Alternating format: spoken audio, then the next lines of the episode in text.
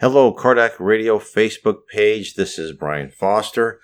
We are streaming to you on Facebook at uh, 8 o'clock Brazilian time, 7 o'clock Eastern time, 4 o'clock Pacific, all time zones in between, and around the world. Welcome to our program today, Sunday, April 5th, 2020.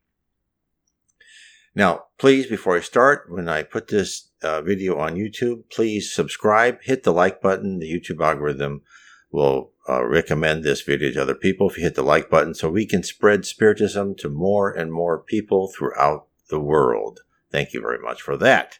So, let's start. We are talking about chapter 16 in the Gospel according to Spiritism, God and Mammon which means God and money, right? What are you going to, what are you going to choose? You're going to choose God or money. You can actually do both, but this is, you know, giving you more of a stark contrast. And we're going to talk about that in what Allan Kardec tells us in the Gospel according to Spiritism.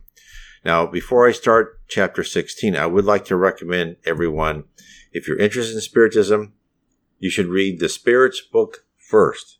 Now you can get both. I can get you can get all five of his his you know his books, his major books on PDF. So you just look up Allan Kardec, K A R D E C, PDF, right, as in PDF format, and you will find his books in PDF. You can also get on Amazon.com, or you can go go to a, a Spiritist bookstore and you can get them there also. And I have a link to that on my site nwspiritism.com. You just click on Allan Kardec's picture, and it'll take you to a bookstore where you can get his books.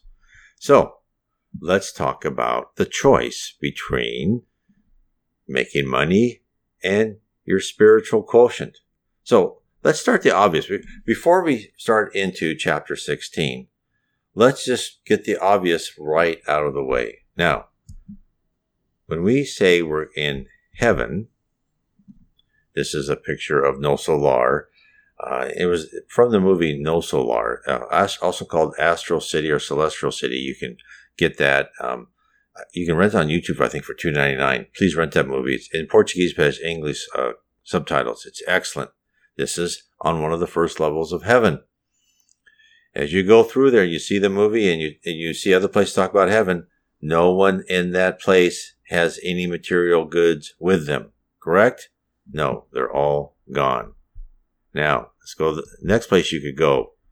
This is the Umbral. This is also from the movie Nosso Lar. This is where Andre Luis first ended. He was very, actually, very affluent doctor in Rio, and this is where he ended up because he was an unconscious suicide. So therefore, as we all know, I'm, I'm, i apologize for stating the obvious we can't take it with us, right? And of course, so let's see how we balance that because look, we all know that it is not possible to, for most of us, we have a family to feed, we have, we have many important responsibilities. It's not, you know, we can't just, and Spiritism tells us they don't want us in monasteries. They don't want us to give away everything. They want us to be productive members of society. Now, let's get to chapter 16, the Gospel according to Spiritism. Now, this is in Luke chapter 16, verse 13, and this is, this is really the, the main message. No servant can serve two masters, for either he will hate the one and love the other, or else he will hold to the one and despise the other. Ye cannot serve both God and mammon. So, what does Allan Kardec say about this? He says, and I'm quoting, if riches were meant to constitute a total obstacle to salvation for all who possess them, as might be inferred from certain words supposedly uttered by Jesus when they are interpreted in a literal fashion, instead of in their spiritual meaning, then God, who conceded them, would have placed an instrument of ruination in the hands of certain people against which they could not appeal. Now, when he says ruination, he says he said God could have. Anyone who started getting rich would lose it right away, right? Something would happen.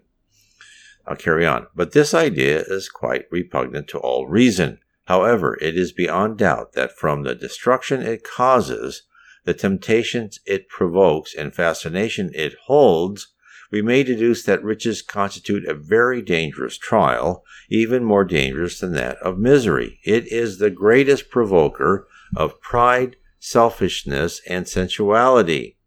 It is the strongest tie which holds men to earth and distracts him from thoughts of heaven. On many occasions it produces such a state of dizziness that those who go from misery to wealth completely forget their first condition, together with those who had shared this state with them, even those who had helped them, turning them into insensitive, selfish, and futile people. Nevertheless, from this fact that riches make the journey difficult, it does not follow that it becomes impossible or that it cannot become a means of salvation for those who know how to utilize it just as certain poisons may restitute health when employed in the correct quantities and used with discernment. So let's break down what he just said. And haven't we all seen this? Is that when people have money, it's, it's everything, right? And it's happened to me, right? And I've talked about before is how I've made money and then I've lost it, right? That was one, I think a couple of my trials I had to go through is, and I've been told you know, I've taken money in the, in the past. I've been in areas of responsibility and I took advantage of those people instead of helping them. So, uh, and I was not allowed to keep any great amount of money, which now I understand perfectly. I well deserved, and it's a trial I needed to go through. And we've all seen people who've gotten a lot of money. What does that do? Well, what is our culture? Our culture, our Western culture, civilization culture, says if you have a lot of money, you must be the smartest person. Or if you're famous and then you have a lot of money, you must also be one of the smartest people in the room. And so we look up, we, we listen to what they say because they have money. It makes them superior to us. And in actuality, many people have money are wonderful people. And in fact, I used to work for a company called Beckman Instruments way back in the uh, late 80s, early 90s. And Arnold Beckman founded that company. And it became quite rich. But he was the one that never changed. And I'm sure other people have been through this employment probably too. They've worked for uh, a company with someone who, who started the company and just is like the nicest, most wonderful person and they don't change. And they're actually, they're, they're, the money allows them to become even nicer and more generous with people. That's what I saw from uh, Arnold Beckman. The nice, just a nice person. He, he, he did treadmills and um, wonderful things. Uh, centrifuges, probably heard of it if you ever worked in a hospital. So money doesn't, you know, make you selfish. You become selfish with money. Now, why why does that happen? Because there's an army of sycophants that that will, plus, they'll do anything you want them to do because they want part of that money, right? So therefore, you can be prideful, selfish. You can be a, you know, an SOB if you like, and people will still be around you. If you're poor and you're just a rotten character, people like go away from you. But if you're rich, they still will be with you because you, they, you have something they want. And therefore, it, it, money has the possibility of reinforcing every bad character flaw you may have had. And I'm sure it's happened to all of us, right? At one time or the other. Let me carry on what um, Allan Kardec says. So he just finished saying, you know, if you can use it, it's good. In fact, in, before I, I go into that, Emmanuel, in, in some of his book like Riches and so forth, he talks about money has very good uses. You need to have money. You need to have capital, to build bridges, build hospitals, build schools. It's important. So no way does the spirit world wishes us to go back to the barter system. The spirit world in, in, in very easy summary wants us to know that money is a tool. It is a means to an end. It is not the end. It is not the be all. And, you know, you can see some of this. They talk about, in some of the messages I've talked about last week, as far as talking about the pandemic, where people are put back into their home and you know their financial security is at risk.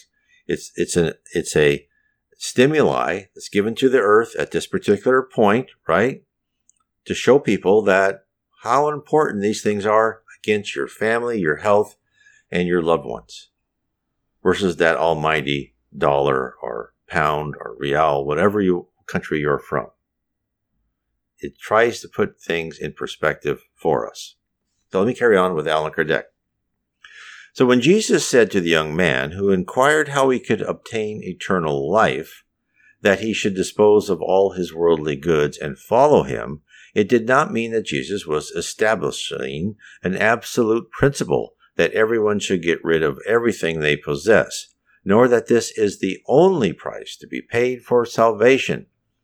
It was meant to show that attachment to worldly goods was an obstacle to salvation. The young man in this case had judged himself to be released from further struggle because he observed certain commandments, and therefore he refused the idea of abandoning all the worldly goods he possessed. His desire to obtain eternal life did not run to the extreme of acquiring it through this sacrifice. What Jesus proposed to him was a decisive test destined to uncover the depths of his thoughts. Beyond doubt, he could be a perfectly honest man in the eyes of the world, never causing harm to anyone, never cursing his neighbors, never being vain, futile, or prideful, and always honoring his mother and father. But he still did not possess true charity, because his virtues did not go as far as abnegation. This is what Jesus wished to demonstrate by applying the principle without charity there is no salvation. In the strict acceptance of these wor- words, the consequence would be the abolition of riches due to their being detrimental to the future happiness and the cause of a great deal of evil on earth. For the rest, it would be the condemnation of all work as being the means of gain. This would be an absurd consequence, which would only convey mankind back to a primitive existence, which, for that very re- reason, would be in complete contradiction to the law of progress, which is one of God's laws. Now, there's a lot in this, and there's a lot to supplement this is. In the book On the Way to the Light, uh, psychographed by Chico Xavier by Emmanuel, they talk about socialism and and you know these different different political theories. And it's like no the spirit world doesn't wish us to, to have the government control everything. We are here to be responsible for ourselves and to learn. The government doesn't want people to doesn't want the government to give money every month to people for doing nothing because that would that would take away from our work ethic we are here on earth to strive to not only survive and pay for food and shelter, but even in the midst of all this work, to also then ascend in our spirituality. Well, you could say, well, if everyone's given money, we can, we got plenty of time to ascend in our spirituality. But do we? Do we really learn the lesson? Right? And of course, you've all seen this yourselves that if you give people too much money at too early an age, they lose they you know they lose all aggressiveness as far as getting out there, getting the work done, and so on and so forth. Therefore, this the spirit world wants us to work and wants us to succeed and improve society and the earth. This is important. So we can carry on with what Allan Kardec says. If riches be the cause of much evil, if they aggravate so many evil passions, if they really provoke so many crimes, it is not the riches themselves that we should blame, but mankind who misuses them, as he does all of God's gift. It is through ill usage that humanity constantly turns what could be the most useful into something pernicious. This is the consequence of the inferior state of earthly life. If only wrongdoing and mischief could be produced by riches, then God would not have placed them upon earth. It is up to man to make them to produce good, even if they are not a direct element of moral progress. Then, beyond a doubt, they are a powerful element in intellectual progress. And as has been pointed out by Emmanuel, in several of, of his books is that, you know, without capital, there's no, there's no invention. There's no internet. There's no computers. There's no, there's no cell phones, right? Because all those people needed groups of money putting together by hardworking people who then invested it in order to make something. And that's why capital, capitalism is, you know, it can be very cruel at times and people misuse it, but it's effective and getting capital to where it is more effective than having a bunch of politicians or government agents decide where to put the money. Nothing's perfect on earth. Everyone who wants to make this perfect political system is living in a fantasy. We are not on earth to live in a perfect political system. We are on earth to improve our moral character and our personality. This is why we are in this somewhat chaotic system. And it will always be imperfect as long as we here, humans on earth, are in are, you know, slaves to our primitive emotions where we are, we have our desire for luxury and riches and we'll cheat people in order to, to get more money because it brings us what we want immediately.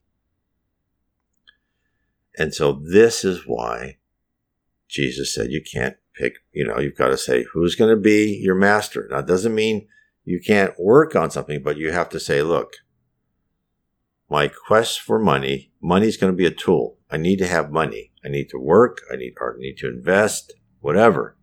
But I'll do it honestly and I'll, I will do it as a second priority to my own self improvement and my helping others. And it will all work out for you because as you exhibit this attitude, the spirit world looks at us like teachers in a school, right? And if they see students doing their best, even though it's like they just don't get it, or they, you know, you can tell, oh, that student needs help. They don't let them say, oh, well, he's a good kid, but we'll just let him flounder around forever. No, they don't do that. They go and they help that student. The same thing with our guardian angels and the spirits around us. If they see us really trying, right? It may not seem so because of the trials you're going through, but this you will get help. So let me carry on with Allan Kardec said. For this work, which has required centuries to complete, it was essential to extract materials from the entrails of the earth, which made man look to science for the means of executing these tasks with more speed and safety. So, as again, as Allan Kardec saying, we need we need materials, we need money, we need inventions, right? I'll carry on. Nevertheless, it is the same intelligence which will later help humanity to understand all the great moral truths. Seeing that riches are the primary means of executing these tasks, which is building infrastructure, etc., there would be no more great works without them, no activity, no stimulation, nor research. It is with good reason, then, that riches should be considered as an element of progress. And again, this is important. This is what, what Allan Kardec is pointing out. This is what the spirits have told him. This is what spirits have told uh, Chico Xavier via Emmanuel and other other wonderful uh, psychographing is that money is necessary. What what is wrong with the earth is our attitude and and in the priority in which we put it in. Now, Allan Kardec then talks about the inequality of riches. Now, before I go on that one, there's a there's a great book, Hail Christ, and I think Vanessa's been going over that book um, recently in in her uh, her Facebook live streams. And there's a there's a there's a, a spot in that. I don't know how many paragraphs it is. And they talk about there will always be managers and workers. So talking about the inequality of riches. And what what this person said in the, book Hell, Hail Christ, there's always these wonderful nuggets of information in the books by um, um, Emmanuel. Uh, and no, it's there's a book Hail Christ, and it's it's a set about it's uh, it's on Amazon, and you can get it uh, H I L H A I L Hell like Hail Christ. Um, it's set about 200 years after Jesus. Uh, was here. So it's like about, I could be wrong, 200 or 300 uh, AD. So excellent book. So they talk about, well, he's telling that there'll always be managers and workers. And what he's saying, it's also, you also can read this in other books too. But the fact is, what they're, the spirit world is saying is that everyone comes to earth in different levels of, of maturity. Maturity as spirits, right? Not maturity as we are as humans. Some of us, like me, are always immature, right? Or you're young and immature, or you're some are young and mature, right? It's all on you know yourself. But this comes out as our maturity, as our moral maturity as a spirit. And so, as you are, you get more and more uh, higher in the ranking of spirits. You acquire more wisdom. You acquire you acquire the, the ability to to keep to your morality when you're here on earth. Not easy. Even some, you know, people always fail, even when they come here. But those are the people that are, for the most part, not always. There's all there's plenty of exceptions to that. But when they want something, you know, done that they want to move us forward, they will put these people on earth and they will be the managers and they will, you know, be the CEOs and they will help move us. Whereas the lesser mature spirits who are not really ready just because they where they are in their their you know in their learning as spirits throughout many many lives they will be the workers. It was i've been that too right now. In this life i've been like a middle manager right? Not, not top not bottom in the middle. So that's why there there will always be right now on this planet of atonement, maybe not on a planet of regeneration, even that there'll probably be, there's always be different spirits at different mature levels, right? And it doesn't mean that someday that that spirit that works for you, right, isn't really will uh, you know be your superior in this in the spirit world someday because they'll just zoom up. But that's the way it is, and that's why there is inequality. So let's see what Allan Kardec says. The inequality of riches is one of the problems which humanity. Okay, so we have a question here I want to go through. So, what if a person who is a millionaire has more money than he can spend in his lifetime and does not do good with his money? How are guardian angels help guide that individual? Well, again, I've seen this many, many times in different spiritist literature. And the answer is they are trying to tell him, they're trying to tell him or her, I should say, that you have this money and here are positive ways to do this and here, here are um, options to help. But that person has free will. And that free will, that free will says, no, no, I'm going to keep it for my own reasons because I can make more money this way. His his own reasoning overrides his conscience and the the inspirations coming from his mentor spirits. And you read this time, and not just with money. I mean, there was a great part in the book, uh, Memoirs of a Suicide, where his father in the spirit world and the other angels say, "No, no, don't, don't, don't go to the big city. don't, don't don't, you know, join the Jesuits, you know, so you can torture people that don't believe as you do. Stay here in this small area, you know, marry a, a decent woman and this will help you spiritually.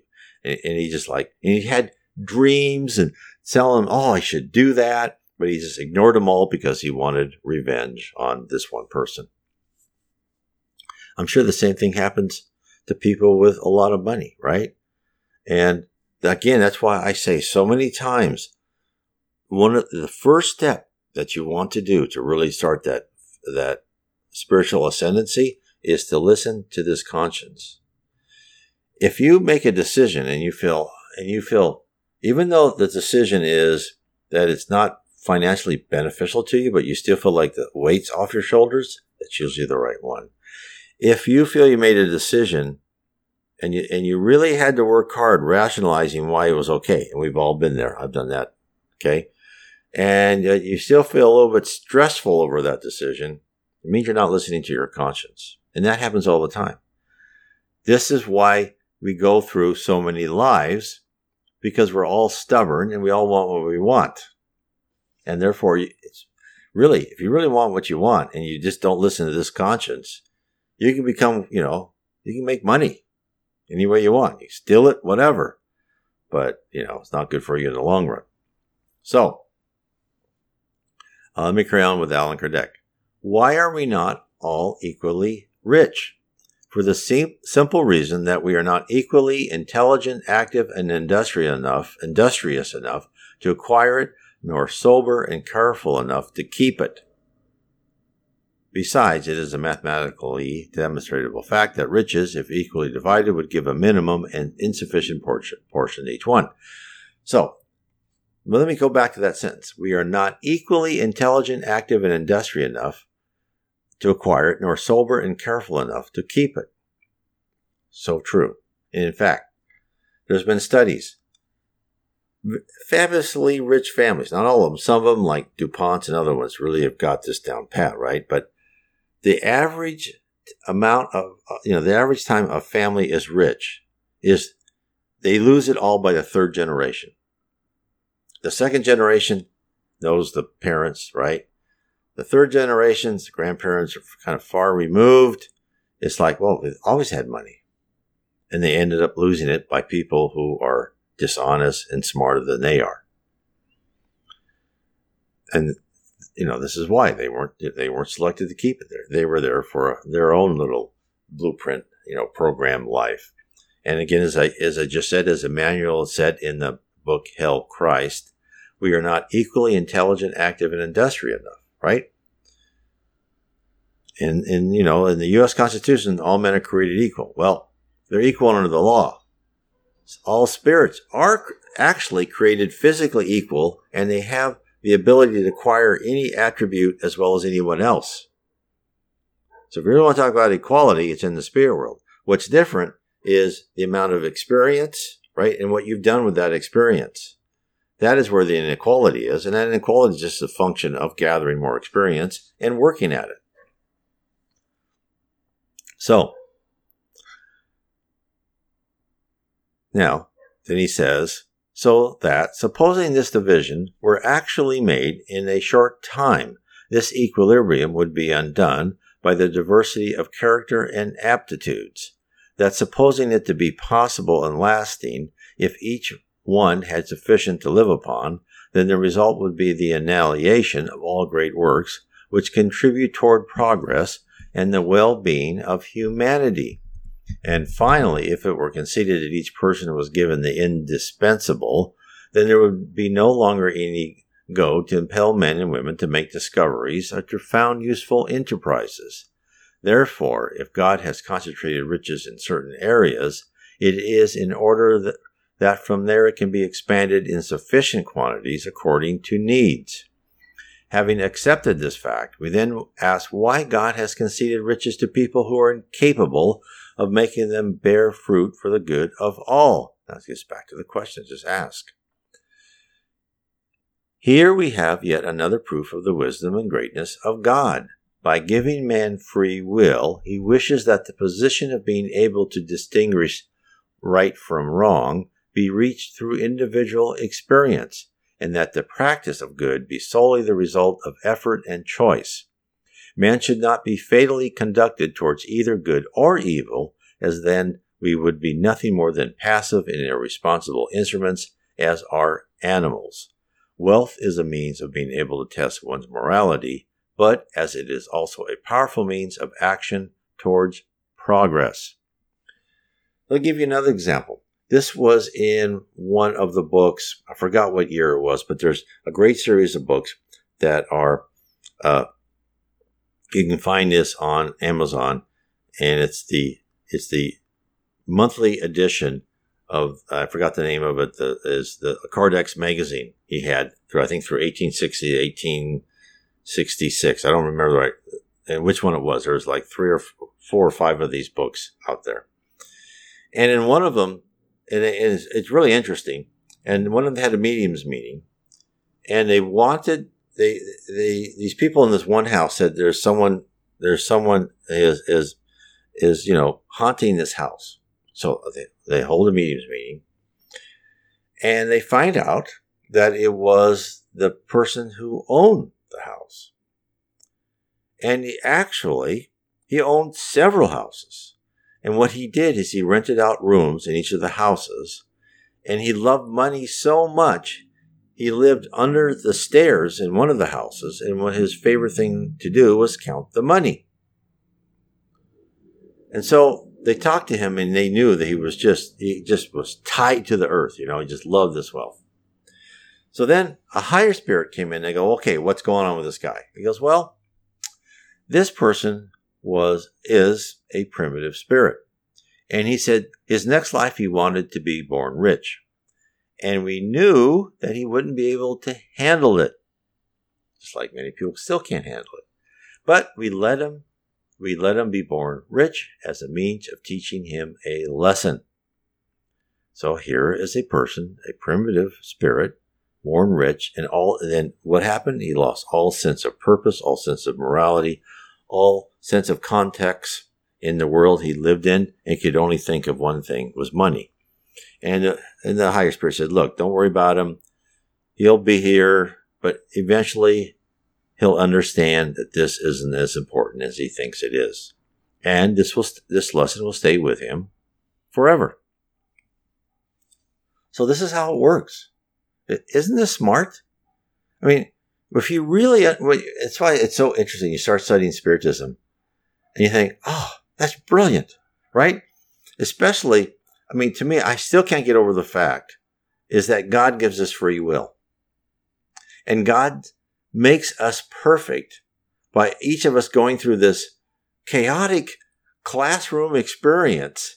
And yet at the end, you've got this legions of spirits, all perfect, but all perfect in a different manner. You know how almost impossible that is for us to do? If you had a company and you wanted the best employees, what you should do is let them fail over and over again and eventually they would all become good, right? Of course, we would not do that, right? We make rules and procedures and said, oh, if you don't do that, you're going to be fired. And if you fail, we're going to fire you, right? All the time. You know, we, we, we threaten people to be better. Not always, eh, but that's the way it is. I've seen it. I've been in companies. But God says, oh, you've got almost large part of eternity to screw up as much as you want. And, you know, we're going to keep giving you little trials to exercise your character and your morality and your aptitude. And eventually, you're going to be a really good person and you're going to help us a lot. And we got all the time. That's what happens. It's just, and you've got all, you've, you've got these, you know, this is how Jesus became such, you know, the governor of our planet. And, and people say, and in Spirit say in, in the book uh, by G. Vale Owen, and I talk about in my book, Heaven and Below, it says, You don't know how lucky we have as Jesus. Everyone recognizes Jesus as one of the best, right? I mean, there are spirits above Jesus and equal to Jesus in the world in control of, of planets, etc. But you know, this is, of course, knows that could be prejudice, right? But he says, we are very lucky to have Jesus as our father, right? and as our protector, as, as our CEO, as our governor, whatever you want. You know, we are truly blessed. We should thank God and love God for giving us Jesus because he understands that we are all so imperfect and we all screw up all the time. But as we screw up, just like you look at your kids, right? Slowly, slowly, they get better. And hopefully, given the right support, they become really productive members of society, like us. My, uh, us, it may take thousands and thousands of years. So, let me carry back to Allan Kardec. So, wealth is a means of being able to test one's morality. But as it is also a powerful means of action towards progress, God does not wish it to remain unproductive over long periods of time. He unceasingly displaces it each one possesses it sooner or later so that they may drill themselves in utilizing it and demonstrate what uses they have learned to put it to. Okay. Oh, there's another. Okay. So here's a question. So he says, and Alencar says, each one possesses it sooner or later. Later, and there's a question: Is can we decide to be reborn in a rich family, etc.? Do we have that choice? So let's talk about what choices we have. Now, that primitive spirit got his choice, did he not? Even though he wasn't ready for it. it the answer is it all depends. Now, if you look at the books by Allan Kardec, right, and G. Vale Owen, right, and I talk about this in my book three, um, How We Are Guided by Spirits, in my book uh, Reincarnation, The Path to Perfection. If you are a primitive spirit, let's say you're incarnate, right, you're an errant spirit, and you're in the umbral or below, your your input it's like a first grader saying, I want to study algebra. No, no, no, it's not going to happen, right? They're going to make the blueprint for you that they think is going to work best for you. You're not going to really have much input to it. Now, as you become higher and higher with more responsibility, eh, like in Nosso Lar, right? And they even talk about this, you can start directing with consultation with your spirit mentors, right? What kind of life you should have in order to get the right stimuli to help you help your moral growth. What's interesting is that you can talk about this. Like there's this great book. Um, it's in Spanish that my, my wife read. She told me this story from it. There's this husband and wife. And they both had, you know, discarnated. And she goes, okay. goes, we need to start planning out, and I'm not summarizing very well, but I'm trying to get the gist of it. Let's plan out our next life. And she goes, now I'm going, I don't think we should be together because you need to work on your spirituality. And this happens to a lot of couples, right? People ask, why can't I find my soulmate? Well, there's answers in many different stories. This is one of them where she kind of supplemented his lack of spirituality too much, and he, he, he leaned on her kind of show it to the world, whereas he didn't really internalize it. So, so I'm going to be born as uh, a poor person in Washington D.C. This was they were originally discarnated from Brazil. And she goes, "Now you," she goes, and they they were like they were spiritists they, in in their in Brazilian life, and he was also a successful entrepreneur. He goes, Now, we have two sons. Now, one son is going to carry on with the business and make, even grow it, make more money. The other son, not going to be that successful in finances, but he will really grow spiritually and be more and more part of the spirit center. And she goes, Well, you know, which one would you like? And he says, Well, I want to be with the, rich son, which you know, I just cracked up when I heard that because that's exactly what I'd say. I, I want to go to the rich one. She goes, well, I'm not so sure if that's what you should do. So to make a long story short, he finally decided, no, I need to go back and be, you know, live a more modest life. So you hear this all the time. So yes, and you know, you never know. You could say, oh, I want to be rich. And then you just screw it up completely. To me, this is like, this is my biggest fear, right? Because I've been told I failed before. Is like, okay, if I put in a position of power or where I can get money, will, will I, you know, you know, will I abuse it again? That, that worries me. I tell you, that's one of the things that worries me. It's like, no, I, I just rather be born low, you know, middle class or whatever and, you know, stay that way.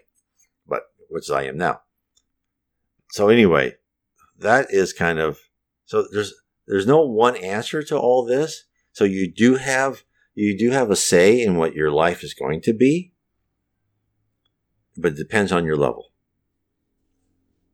And then even as Allan Kardec just said, everyone possesses it sooner or later. Because not only do we go through, and remember this, in different trials and tribulations to atone for our past wrongs, but we're also given different, uh, you know, different environments and atmospheres and training, right? Okay, good because shouldn't each one of us, if we're going to become this spirit where thought is action and you have immense amount of power, you need to look at every, you need to be in every different circumstance. So you need to be rich and you need to prove that you can handle it with grace and certainty. I haven't. Hopefully someday I will, but you need to prove that.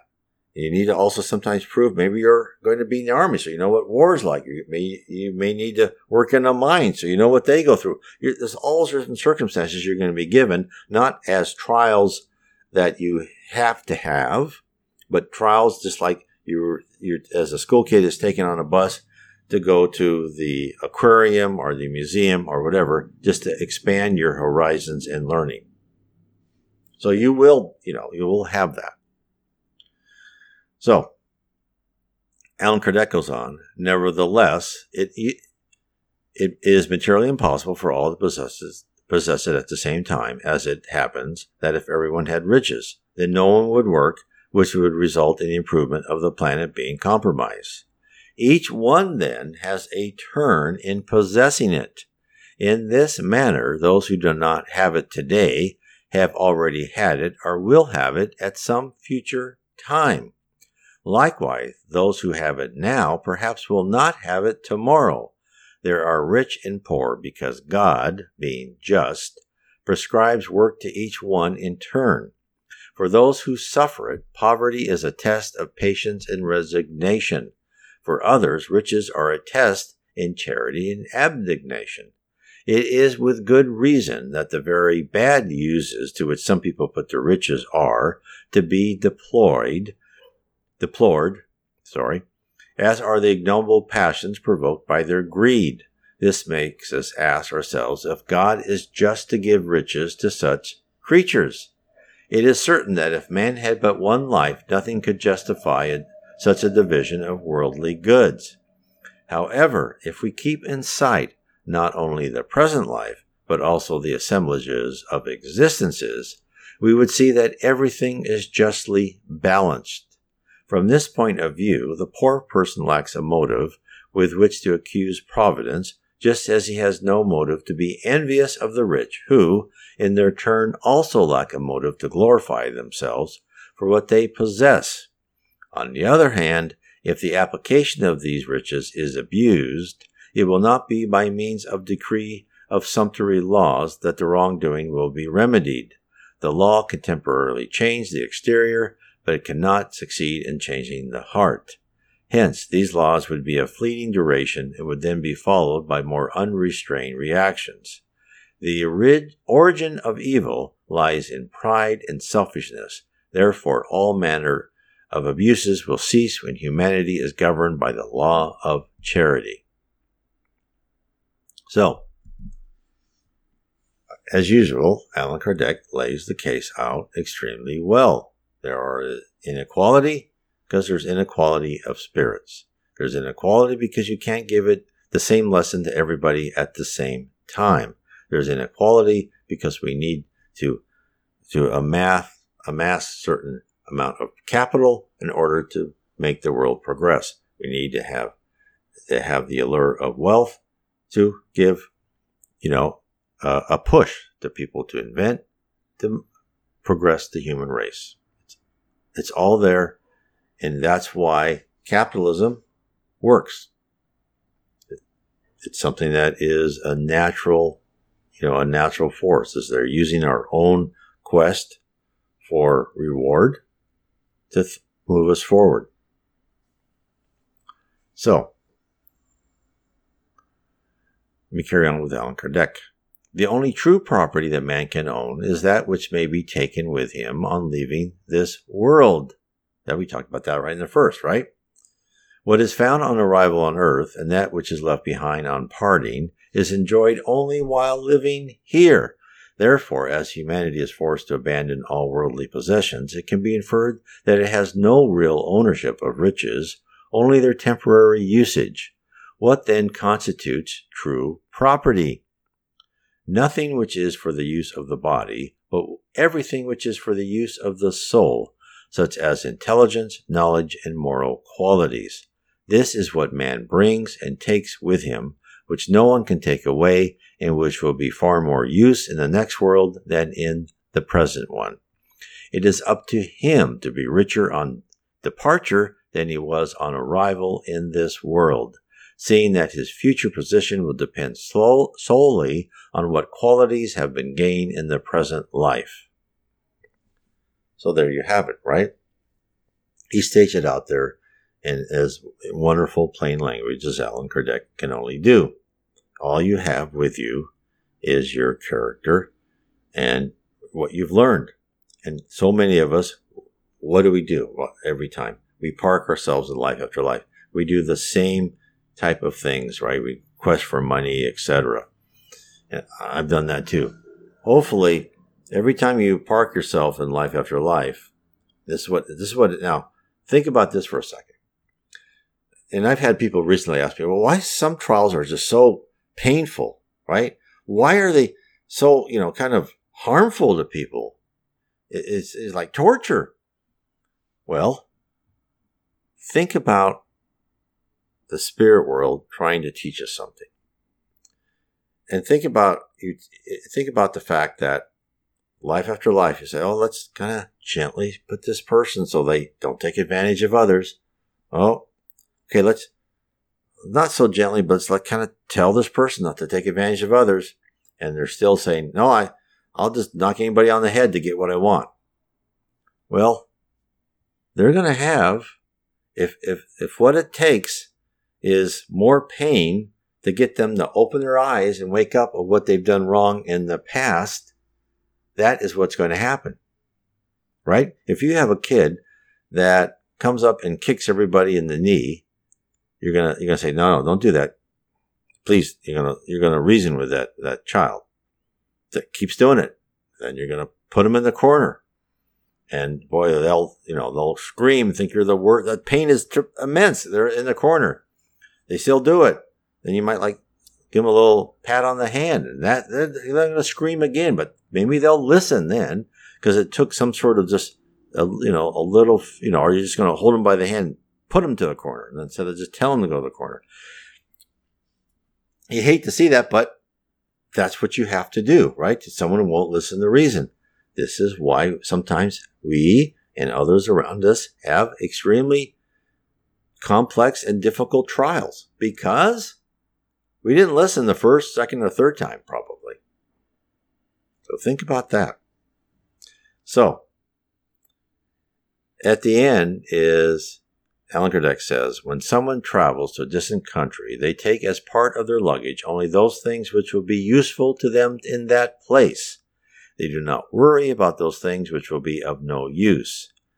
Proceed in a like manner in relation to your future life and provide yourselves with all the, that can be of use to you there.